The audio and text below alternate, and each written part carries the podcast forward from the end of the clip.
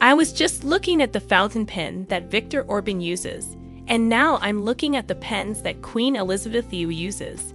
Both of these people are quite important in their fields. And Elizabeth II is known for favoring the best of the best, whether it be the extensive collection of glittering stones she owns, the simple sunglasses she wears on a regular basis, or the hundreds of exquisite hats she wears. Naturally, his pens and pencils are not an exception to this rule. It seems like there are at least as many pens as there are hats, and each picture showcases a more stunning writing implement than the previous one.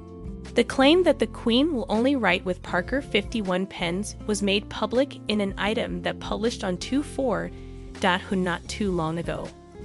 According to the report, which cited Yahoo, the Queen owns numerous Parker models, which she changes, but has persisted with the brand for nearly 60 years.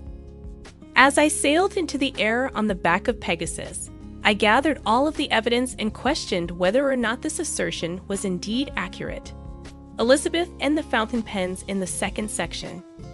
His Majesty spends a significant amount of time writing using a fountain pen, whether he is making notes on the daily red boxes containing state business or writing his own personal correspondence. Given all of this, it is reasonable to assume that he will have some strong feelings on the matter.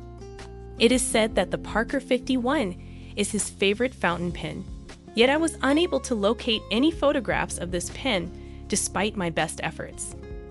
Majesty and Pelikan Pen. The British press reports that in 1962, Queen Elizabeth Lai presented Parker with a royal warrant recognizing the company's status as the official stationery supplier to the royal household. In 1990, Prince Charles presented Parker with his own personal royal warrant, whatever that term refers to, but there isn't much evidence to support this. Here is a photo of a Cartier Diabolo from a far earlier time. Majesty Elizabeth and Pelikan Sovereign Pin. This picture shows him writing with another well known German brand, a Montblanc 146 fountain pen. Nevertheless, it is possible that the pen was merely forced into his hand. To my knowledge, there is just one pen on the internet where the Queen writes with the same pen on two separate occasions. It's likely that she always has this fountain pen in her handbag with her, even when she's not using it. In spite of my best efforts, I have been unable to determine the make or model of this pen. It is not even close to becoming Parker 51, the proper way to hold a pen, as demonstrated by the instruction manuals of yesteryear, is seen here.